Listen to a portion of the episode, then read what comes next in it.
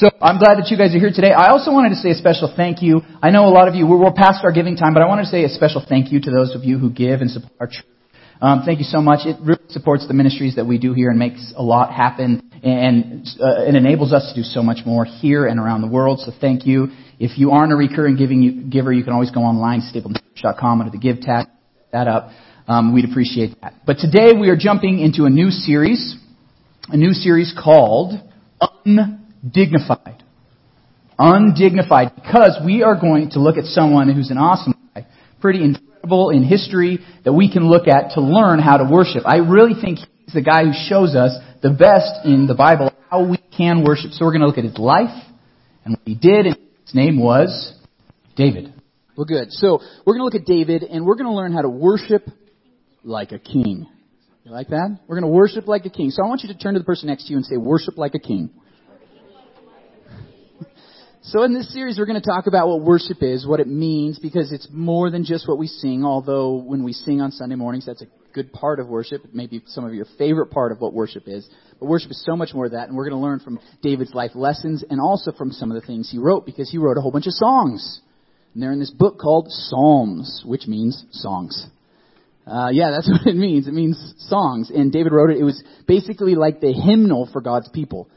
Did any of you guys grow up with a hymnal? You had your book with all your seven, eight hundred songs that were selected. Basically, David wrote almost half of the psalms that we have in our Bible. He wrote half of these songs. He was a prolific songwriter, like Bob Dylan before he ever was around, right?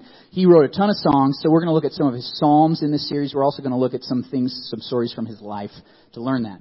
So if you have a Bible, go ahead and jump to 2 Samuel chapter 6. We're going to be there today. You can follow along on your smartphone. We'll have some of the, the main verses up here as well as we look at 2 Samuel 6. And today we're going to see David completely humiliated. Who in here likes to be humiliated? Who, who likes to be embarrassed? No, no one? Only by God. Only by God, okay. Nobody likes to be embarrassed, right? Nobody likes to be humiliated. It's not fun. And I had one of those experiences this week. One of those embarrassing experiences. So, um, uh, earlier in the week, uh, Melissa and I had talked about, hey, I'm going to try to get off work early one of these days, and we're going to go to the pool. We're going to go to the pool together. And it was Wednesday, and Sawyer Trapp and Grant Ryder, uh, Sawyer's our new student ministry director. Grant Ryder's going to be our community director. They both came on, so that was the first day, and I was kind of going over the ropes with them. I was the big man on campus, right, teaching them how, how to, you know, be a part of our church. Some of the things we were talking about, I felt kind of big. Things were going well. So those guys left, and I was texting my wife. I was texting Melissa, and you know, I, I sent some emojis. Because that's what you do, right? It weren't those emojis. Don't, no. But, but I said, hey, we're going swimming, so I sent a mermaid, of course, and then a merman, and then a fish with a question mark. Because that's what everybody knows what means. Let's go swimming, right? And I just got a bunch of question marks back. I said, oh, she must not know what I'm talking about. So I sent a bunch of more emojis, a bunch of like people swimming in the water, and, and then I realized, I wasn't texting Melissa. I was texting Sawyer. Thankfully, Sawyer was a good sport, and he hasn't even brought it up at all since then. Thank you. But I was pretty embarrassed. I was humiliated, right? It was a pretty small thing, but I felt so stupid. Have you been there? Done something really embarrassing, humiliating? Yeah. So that's where I was um, on Wednesday. And you know, most of us don't like that experience, and most of the time it's not very good at all because we really care. We want people to like us and think we're more respectable than we actually are. We want people to think we're cool. We want to be dignified. But sometimes it's important and it's good for us to be humiliated. It's good for us to maybe even be a little embarrassed and undignified, to be humble. So that's what we're going to learn today from David. So we're going to pick up this story. This is right after David really became king. So I'm going to jump back a little bit. Next week we're going to see one of the early stories in his life. But we're jumping into the story where now he is king. So if you know anything about David, is that he was the youngest, the eighth son of a guy named Jesse. He was just a little shepherd boy, and God decided he would be the king of Israel. He was the second king, because the first king was named Saul. And Saul actually was rejected by God because he would not obey God. God had chosen Saul and told Saul exactly what to do, and then Saul didn't do it. And in fact, when God confronted him through the prophet Samuel, Saul was like, well, you know, could you still like pretend that I'm okay with you, Samuel, and walk down with me so I look good in front of everybody else? And God rejected Saul and then chose this little boy, David, who's probably a young teenager, maybe not even a teenager, to be the king. But he didn't become king that day, did he? No, in fact, it took years. David went into the service of Saul that we'll see next week, and he played music. He was a very good musician. He could play a face melting solo on the harp. He was good. We're going to see that next week. He was talented. He wrote all these songs. Everybody loved him. And then he became a warrior. As just a little shepherd boy, he took a sling, right, and killed this guy named Goliath, you remember that story? He kills the giant, becomes famous, and then he goes out and leads the army into battles and into wars, and he wins every battle he's in. People write songs about him because he's so amazing, these ballads. Everybody loves him, but now Saul gets mad. Saul's the king, and he tries to kill David, and David runs away, and he tries, Saul tries to kill him again, and finally David flees for his life. He's on the lam for years after that. He's already been waiting for years to become king, and now he's running for his life for years, away from his family, away from his home. And he's there, and Saul still tries to track him down and kill him. And twice David has this opportunity to kill Saul. He snuck up on him and ambushed him, but he doesn't kill him because Saul is the king. And David keeps waiting years, decades probably. And then finally, Saul dies at the very end of the book of 1 Samuel. And then David's king, right? Kind of. See, the southern tribes liked David and they anointed him king, but the rest of the tribes, the ten other tribes, said, no, no, no, we still want Saul's son to be king. We want a dynasty. So then the nation was divided, civil war ensued. And for a period of five more years, David was kind of king, but not really. So he keeps waiting and waiting, and it's hard to know the times because we're not always told how many years it was, but I estimate somewhere between 20 and 25 years after David was told he would be king to when he actually then became king. And that's where we pick up the story. David finally has become king over all the 12 tribes. The, the whole land is united. But then there were still some enemies of God's people living within the land, running some cities and, and owning them. So David went through and took out all of the enemies and conquered all of the promised land for the first time ever. In fact, he conquered this one city and he decided that would be his capital. He called it the city of David. We know it as Jerusalem. And David's excited. Finally, he's the king. Finally, he controls the promised land. He has achieved the height of the success that he's supposed to do. Everybody's excited, right? Because now the king is there. So David decides to throw a parade. That's what you do. That's what you do when you are the conquering king, when you're victorious, you've won the battle, uh, you've just won the Super Bowl, right? You go have your parade. 600,000 Denverites show up, right? Isn't that what happened a few years ago? So that's where we pick up this story, and David is throwing this parade. And he decides, okay, we're going to send this parade and we're going to go into my city, the city of David, and we're going to show off how great everything is.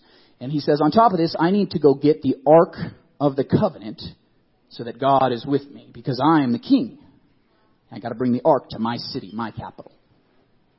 And David goes to pick up this Ark, and it says that he had 30,000 soldiers. That's pretty impressive. 30,000, that's enough to defeat any ancient people at the time, right? This is an entire uh, battalion upon battalion, his best soldiers, and they are now war hardened after years of civil war, years of winning battles. These guys are the best troops. They are marching in step. They look good. Their weapons are there. They know how to look good in front of everybody, and 30,000 soldiers are there. And then he says, okay, how are we going to transport the ark? We need to build a brand new, beautiful cart. I just imagine this is like a float you know, for his parade, he wants it to look really good and put the ark there so he says, ah, I got God with me. I am King David. I'm the conquering king at the height of my power. And so they go and they bring this and he says, no, we need some music. So he gets the marching band. Really, that's what it is. These, these people, they're playing cymbals, it says, and timbrels, all sorts of instruments we don't even have anymore. They got horns, they got everything, the best band, the best music that he could find, right? And this marching band's going, they're celebrating, and everybody's excited because this is David's parade. He's won. But then something happens. As they're going to Jerusalem, one of the oxen on the cart pulling the Ark of the Covenant, the oxen stumbles. And as the oxen stumbles, one of the men who's there with the cart reaches out to grab the Ark of the Covenant, just stabilize it. Do you know what happens? He dies. What? He touches the Ark of the Covenant and he dies. You guys know about the Ark of the Covenant, right? You've seen Raiders of the Lost Ark. It melts your face, right? Completely off. You remember that movie, Steven Spielberg made it look really crazy, right? Because the Ark of the Covenant was this box, but it wasn't just any box. This was a beautiful box. It was four feet by two and a half feet by two and a half feet tall, and it was inlaid, covered by gold, and inside it were some of the most important mementos from Israelite history when God had moved. But to make it even more special, they on top had built with the, the, the most beautiful craftsmen in, in the day that they took it and they put, put these cherubim on top. Cherubim are angels. And they made these two angels with their wings outstretched as if to form a throne. And do you know who was seated on that throne? No one. Nothing. This is unheard of in the ancient world. But they did that because what is the second commandment in the Ten Commandments? You shall make no graven image. You can't make any image to represent God because God is not a thing. He's not a person. He's not an animal. You can't make anything to represent Him. So here's this just empty space, this throne. And God chose for a period of time in human history to reside with his people as if he were there on the throne. He was with his people. That's where he resided for a time. It's interesting, right? He didn't melt people's faces, but still was a pretty incredible, powerful, important box that they're bringing. And now, as Uzzah, this man's name, reaches out and touches the ark, he is dead. Struck dead. On the spot. Now, some of us are like, what? That doesn't make any sense. Why would God kill that man for just touching the box and trying to stabilize it? Why would God do that? But that's the wrong question to ask. The real question we should be asking is, why didn't God strike all of them dead? Seriously. Because it seems great to have these, this huge army, 30,000 war uh, hardened soldiers that are looking great. It seems great to have this marching band and this brand new float to carry the ark, but it goes against God's written law. You see, God had given specific instructions, His law through Moses to His people, specifically about the ark. If He's saying, if I'm going to reside among you and, and be there in my presence among you, you have to do exactly as I say. And instead of 30,000 soldiers, what there should have been were the Levites and the priests people from the tribe of Levi. They were the people who could actually work with the ark. And only the priests could touch it for a short time while it was in the tabernacle. And then they actually handed it off to these people called the Kohathites, a specific family, a clan. And they were the only ones who could carry the ark. You didn't put the ark on a cart. Specific rules. They had to take these long wooden poles and put them in the rings on either side of the ark. And then these Kohathites were supposed to carry them on their shoulders.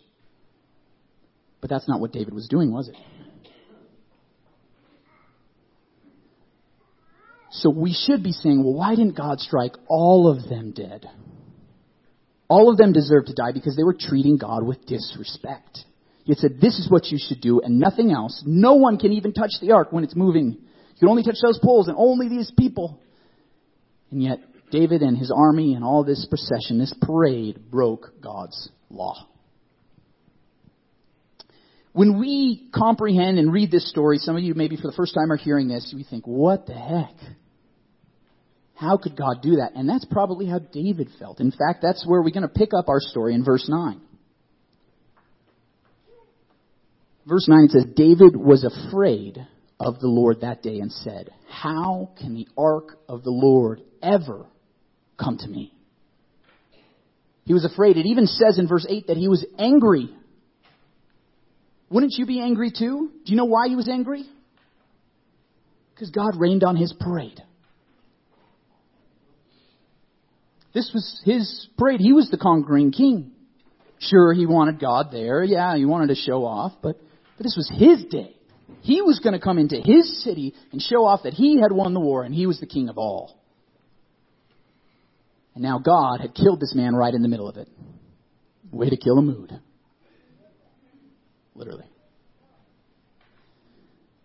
You can just feel why he'd be angry, and we think the same way too. Why would God do that? Why would he strike someone down? But here's the thing we don't understand, and probably David didn't at that point. That God is powerful. God is holy. God is righteous. In him there is no wrong, no sin, and anyone who goes before him with sin or does what is wrong will be killed. The word that's used in this passage and throughout the Old Testament is glory for God. Do you know what that word is in Hebrew? It's the Hebrew word kavod. Do you know what it means? Weight. Heaviness. It's something that weighs a lot. It's heavy. And that's the presence of God. It, you can't see Him. It's like, where is He? He's not sitting on the throne, but His glory is there and it's powerful. It's weighty. He's holy. He's like the sun. If you get too close, you're going to be burned up because He is all powerful, all righteous, and you better not go near Him if you are sinning or doing what He says not to do. He will destroy you. And if you're thinking, well, Matt, that's like the God of wrath of the Old Testament. We don't, I don't like that God. I like the, the God of love, in the New Testament. But here's the thing it's the same God. It's the same God from Old to New Testament. In fact, there's a story very similar to this in the book of Acts in the New Testament. There's these two people, a couple, Ananias and Sapphira. And they were going to give some money from some land that they sold, but they lied to God. They lied to the church and said, here's all of the money that we made, all our proceeds. But they actually kept some for themselves. They lied to God and lied to everyone else. And do you know what happened to both of them? Struck dead. New Testament. but that's the God of love. But here's the thing. It's the same God, and it's the same God that is all powerful, the God that created the universe, the God of all glory, the God of all weight and heaviness. He is power. He is holy. He is righteous. And that's why we should say, why doesn't he strike all of us dead? So David cancels the parade. No more celebration today and he leaves the Ark of the Covenant with a man named Obed Edom. You don't have to remember that. No pop quiz. But he leaves it with Obed Edom, a Gittite, it says in the passage. And, and David leaves the ark there with this man for three months. Do you know what happened in those three months? It says that the man's household was blessed. Now, we're not given details about it, but later in the book of Chronicles, it tells us that he had many sons and his sons had many sons. He had this huge, enormous household. And in that day and age, it was very important to have a lot of kids, especially sons, because who was going to run your farm and your business? You needed many sons to work. And it was a blessing. It was considered blessed to have lots of sons. It was considered a blessing. And probably he was prospering. His animals probably were having lots of kids. His livestock is multiplying. He's probably getting rich. Everything good is happening to him. It just says blessed. It's this term that refers to everything. And he was so blessed that it was the gossip everywhere, and it even got back to David. If gossip is that important that even the king hears about it, he must have been really blessed.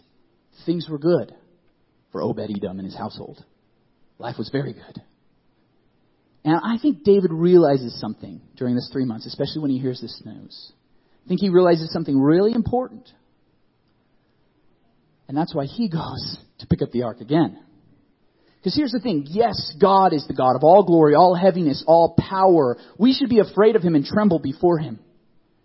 But that same God is the God of love and goodness. C.S. Lewis wrote the Chronicles of Narnia. Some of you have read the books or seen the movies. And in the first of the books he wrote, uh, The Lion, the Witch, and the Wardrobe, there's this section. And, and C.S. Lewis, in this entire, um, the Chronicles, there's seven books. He represents God, he represents Jesus by a figure Aslan, who is a, a lion. A lion to represent God. And these children in the story are trying to figure out what's up with this lion, what's going on. And they talk to, of course, the talking beaver. You guys all remember the talking beaver. Mr. and Mrs. Beaver are there, and these boys, these kids are asking, well, well what about Aslan? Is he safe? And Mrs. Beaver says, safe? Who said anything about safe? He isn't safe but He's good. And that's our God. He isn't safe. He's all glory, all righteousness, all holiness. He's heavy. But He's also a God of blessing and goodness and love. He cares about people. So David goes to pick up this ark. And this time he does it right. This time he does it right. So we're going to pick up this passage again, verse 13. It says, When those who were carrying the ark. There's no cart, is there? There's no float. This is what God's people were commanded to do. And we're told in the book of Chronicles that it was the Kohathites, the right family was holding the ark, and they were carrying it on the poles. those who were carrying the ark of the Lord had taken six steps. He sacrificed a bull and a fattened calf. Some scholars tell us that this may have happened every six steps. We're not sure. But either way, David realized, okay, they can take a few steps, but they are not holy. They have been unrighteous, they have sinned, and they need a sacrifice to atone for what they have done. So they slaughter these animals, and the blood that is shed covers over their sins. And he does it right just as God had told them to. They carry the ark this way. And then it goes on in verse 14. Wearing a linen ephod. We'll get back to that. David was dancing before the Lord with all his might, while he and all Israel were bringing up the ark of the Lord with shouts and the sound of trumpets. First thing I want you to notice is this linen ephod. You guys all have one of those at home, right? No? We're like, what? What is that thing? A linen ephod was probably some sort of garment, a cloak, or, you know, and it probably hung from the shoulders and maybe went down to the waist. We're not too sure what it looked like. But the ephod was something that was worn by priests. But it doesn't say in ephod, it says a linen ephod. And this is important because the high priest wore a very fancy, specific, special ephod. It was beautiful. It was made of blue and scarlet um, yarn, and it had gemstones, 12, one for each of the tribes of Israel on it. And it probably had golden tassels, maybe golden bells along the bottom of it. It was beautiful, a work of art, and that's what the high priest wore. But David wore a linen ephod. And linen ephod, that phrase is only used one other time. When Samuel was a young boy in training to become a priest. It says he wore a linen ephod. So what I think we can gather from this is that he was wearing not the garments of a king, not even the garments of a high priest, but of a lowly apprentice priest. Was an assistant in training. A teenage boy would wear those clothes, but that's what David was wearing. Did anybody wake up really early or stay up really late and watch the royal wedding a few months back? Anybody in here? Well, there's a few hands. you guys can admit it. You can be embarrassed today admit it. But what does everybody talk about with the royal wedding? Fashion. What was everybody, what were they wearing, right? Or who were they wearing? And they walk down the red carpet. It's all about, you know, you gotta have the right cut. For the women, it's the gowns, beautiful. Okay, what just, which designer picked that out? Which designer made that? And with the men, it has to be perfectly tailored suits, right? They have to look really good. Especially the royalty. They have to look great. Kings always look good. But what is David? He's wearing what a common teenage priest is wearing. He's just blending in with all the rest of the priests. And that's probably who he brought in the book of Chronicles. We're told that there was priests that were involved in this. David got the right people, not his 30,000 soldiers. They may have been there, we're not told. But there were priests. And David was blending in with the rest of the crowd in that parade. And it says that he's dancing before the Lord with all his might. He's dancing. You ever seen a parade? What do royalty usually do? They're in the convertible, and they're doing one of these. They look good, right? They have the perfect way that they're supposed to wave. They look regal. They're, they're great. In this day, maybe he'd be riding a white stallion and he has his sword at his side. He's the conquering hero and, and he has his special bodyguard around him to keep him safe. But what is David doing? He's dancing right in the midst of everybody else just blending in. Just one of the people.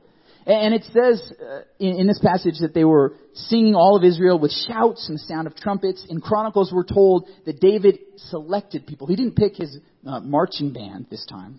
It says that he selected worship leaders. This is probably the first time ever that worship leaders had been installed, and David chose them. He picked people from the tribe of Levi, so they were the right people. He made sure that they were both spiritually mature and that they were also very good musicians. He picked the best of the best, and they were the worship leaders now leading in worship. This wasn't David's parade anymore, was it? And it says that they go into the city now. It says they go into the city. And in verse 16, we read, As the ark of the Lord was entering the city of David, Michal, daughter of Saul, watched from a window. And when she saw King David leaping and dancing before the Lord, she despised him in her heart. Because she sees, she's the daughter of the last king, and now she sees this new king dancing, leaping about, wearing a linen ephod. That's not what kings do. It's disgusting. It's demeaning to your position, she would think. How can you do this? You know, she's introduced as the daughter of Saul, but do you know who Michal was? Anybody? She was David's wife. Interesting. Doesn't call her the wife of David. Calls her the daughter of Saul because she was not like her husband. She was acting like her father who had been rejected by God. And she is so angry. How could my husband be so foolish and look like that? How could he demean his position? He needs to be regal. He needs to have his sword at his side, leading his troops. But he's not. He's dancing with the rest of them, leaping in the air. What a goofball. Come on. This isn't kingly. This isn't regal. And then David does this big worship service and he blesses all the people. He prays for them and it says that he even hands out bread, special raisin bread. I mean, this is good stuff back in the day. He gives it to every single man and woman who is there. He, he's just blessing them all, giving them, and he prays for them before they go.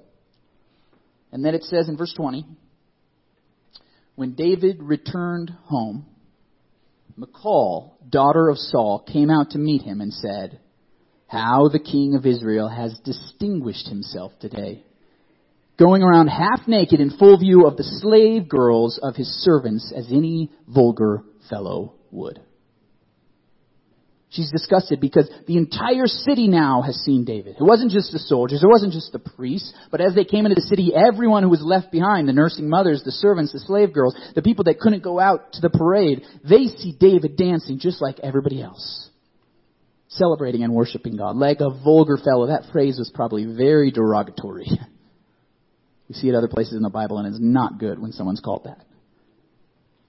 Don't you love this little marital spat? We get to She's just so angry, despises him. This is what David says back. David said to Michal, It was before the Lord who chose me. I will celebrate before the Lord. I will become even more undignified than this, and I will be humiliated in my own eyes. But by the eyes of these slave girls you spoke of, I will be held in honor.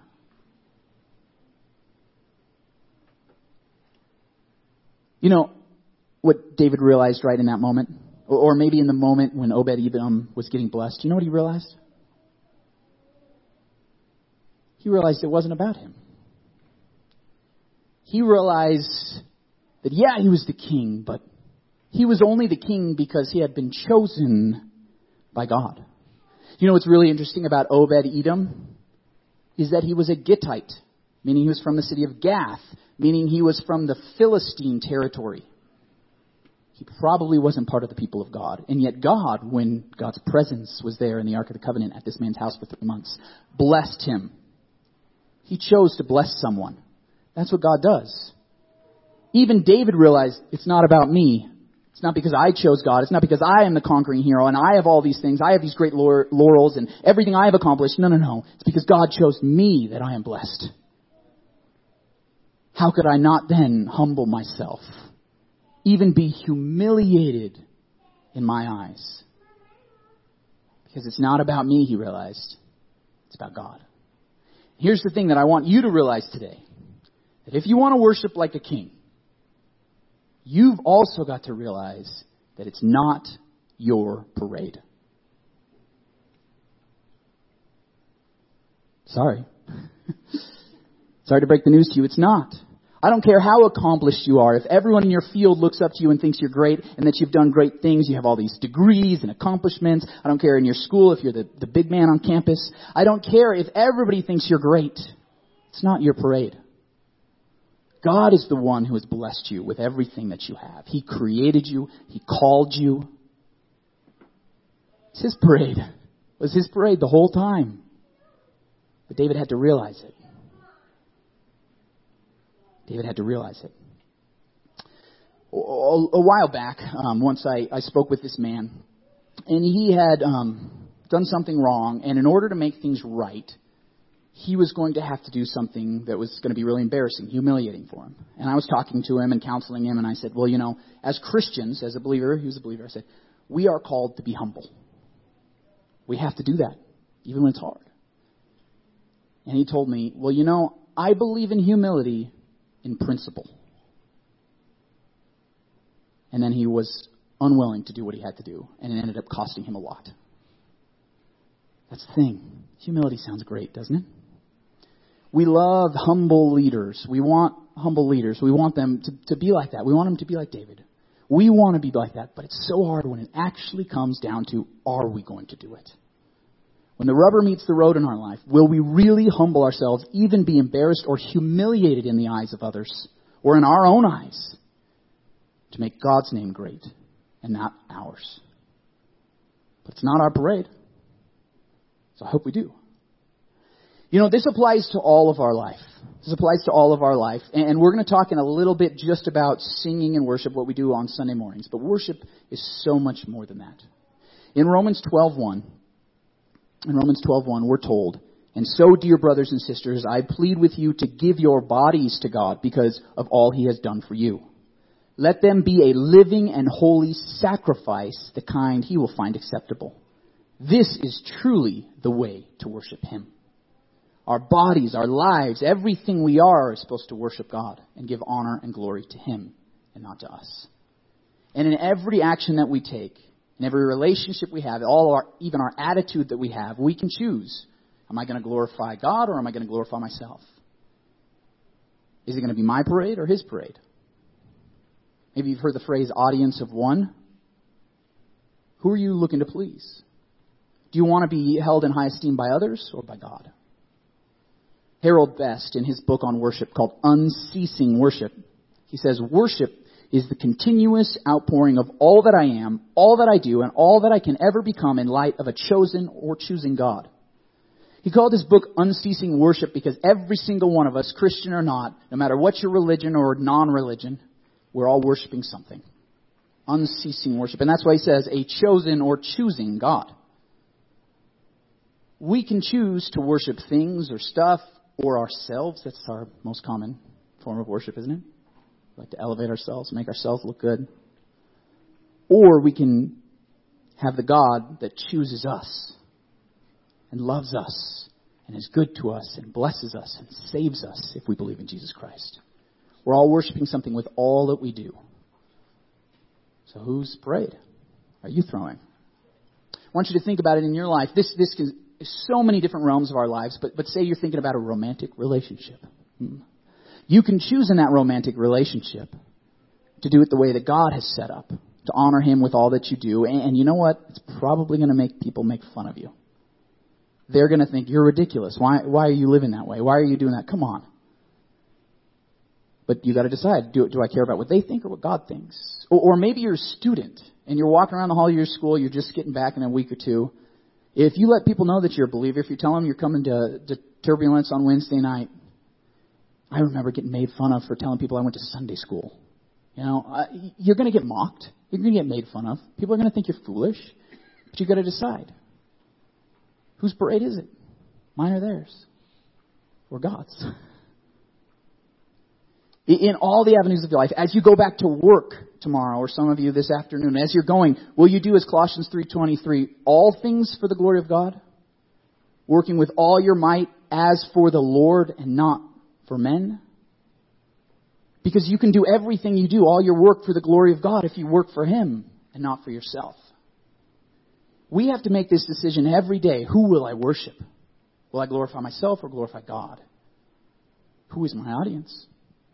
Whose parade is it So I want you guys to think about that. Whose parade is it?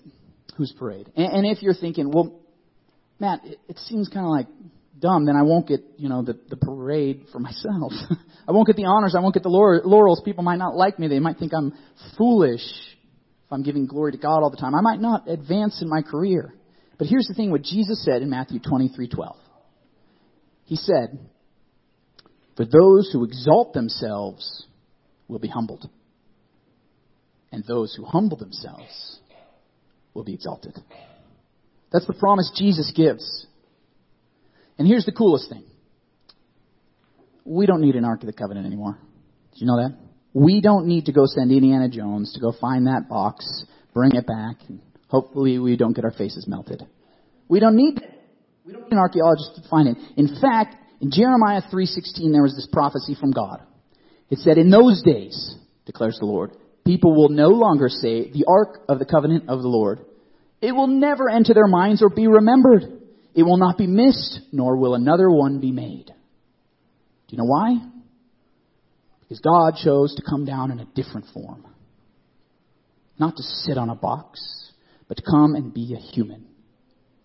Jesus. And that human was the greatest servant of all. He loved us, he served us, he washed his disciples' disgusting, dirty feet. And then it's humbled himself and became a servant even to death, even death on a cross, it says in Philippians 2. Because a death on a cross was the most humiliating way anyone could die in the ancient world. And that's the way that Jesus went to serve us. For even the Son of Man came not to be served, but to serve and to give his life as a ransom for many. Jesus died on the cross to serve us the ultimate humiliation. But he did it so that if we believe in him, we might be lifted up. We might be exalted at the end. It's His parade. And if we accept Jesus Christ as our Lord and Savior, we've got to make Him Lord. We've got to make it not our parade, but His. It's not your parade. So as I have the band come up right now, what we're going to do in this series, if, if, you notice, we had just a couple songs at the beginning. We're going to, we usually do a, like four or five songs at the beginning and one or two at the end. We're flipping that for this entire series. We're flipping that because I want you guys to practice and put into practice the things we're learning about worship. Because yes, we worship with our whole lives, everything we are, all that we do every day. But we also worship here on Sunday mornings through song. David was great at writing songs. We're going to learn from him how to do that. And um, part of that is is putting this into practice. So I want to challenge you guys today. I want to challenge you guys today to really worship, and, and you might be a little humiliated as you do it. Okay? I want you to get feel a little undignified. I'm really going to stretch you a little bit this morning. I'm really going to stretch you. Um, there's a verse. Um, yeah, there it is. Hebrews 4:16 says, "Let us approach the throne of grace with boldness, so that we may we may receive mercy and find grace to help us in our time of need." We don't have to be afraid to come to God because Jesus Christ was the final sacrifice. He was the final one killed so that we don't have to be. We can approach that God of heaviness, of glory, of holiness with boldness. And we can be undignified like David. Because, you know, David didn't even know Jesus. I mean, he was just kind of looking forward, knowing that a Messiah would come eventually. But we actually do know Jesus. So if David was willing to be undignified and humiliated in his, in his eyes and the eyes of even his wife, how could we not do the same? Because we do know our Savior. So I'm going to challenge you guys to worship like you actually believe it. Okay. And this does mean physical response. Some of you may be dancing like David, some of you may not, but here's the thing. All of us respond some way. And if you're like, man, I'm just not a responsive person, I'm not really emotional, I don't really do that, would I believe that if I saw you at a football game? And the Broncos just scored. Would you raise your hand in the air and cheer? Would you pump your fist because you had victory? If not, that's okay. But then you're saying, well, Matt, I don't really sing, I don't really get into music. What if I saw you at your favorite concert? And they were playing your favorite song, and you're like, oh my gosh, would you take out your phone, live stream yourself, tears coming down your face you're screaming the words out? So I wouldn't want you to say that. Some of you are not responsive people, you're not, you know, real emotional. That's fine. But if you are in those other realms, you should be at least the same when you're worshiping God. So I'm going to challenge you, I'm going to stretch you a little bit this morning as we worship the God of the universe. You guys in? Let's pray. Lord God, it's not our parade. You created us. You called us. You breathed life into us. You blessed us with all the riches, all the blessings, the heavenly blessings that we have through Jesus Christ, who died like Uzzah even though he did not deserve it, in our place. Who among us can stand? How can the ark of the Lord come to us, as David said? It can't. We are sinful. We are unrighteous, but we come to you boldly through the blood of Jesus Christ. It's not our parade, Lord, it's yours. And we want to bring glory to your name and worship you because you are the God of the universe, the God of all creation.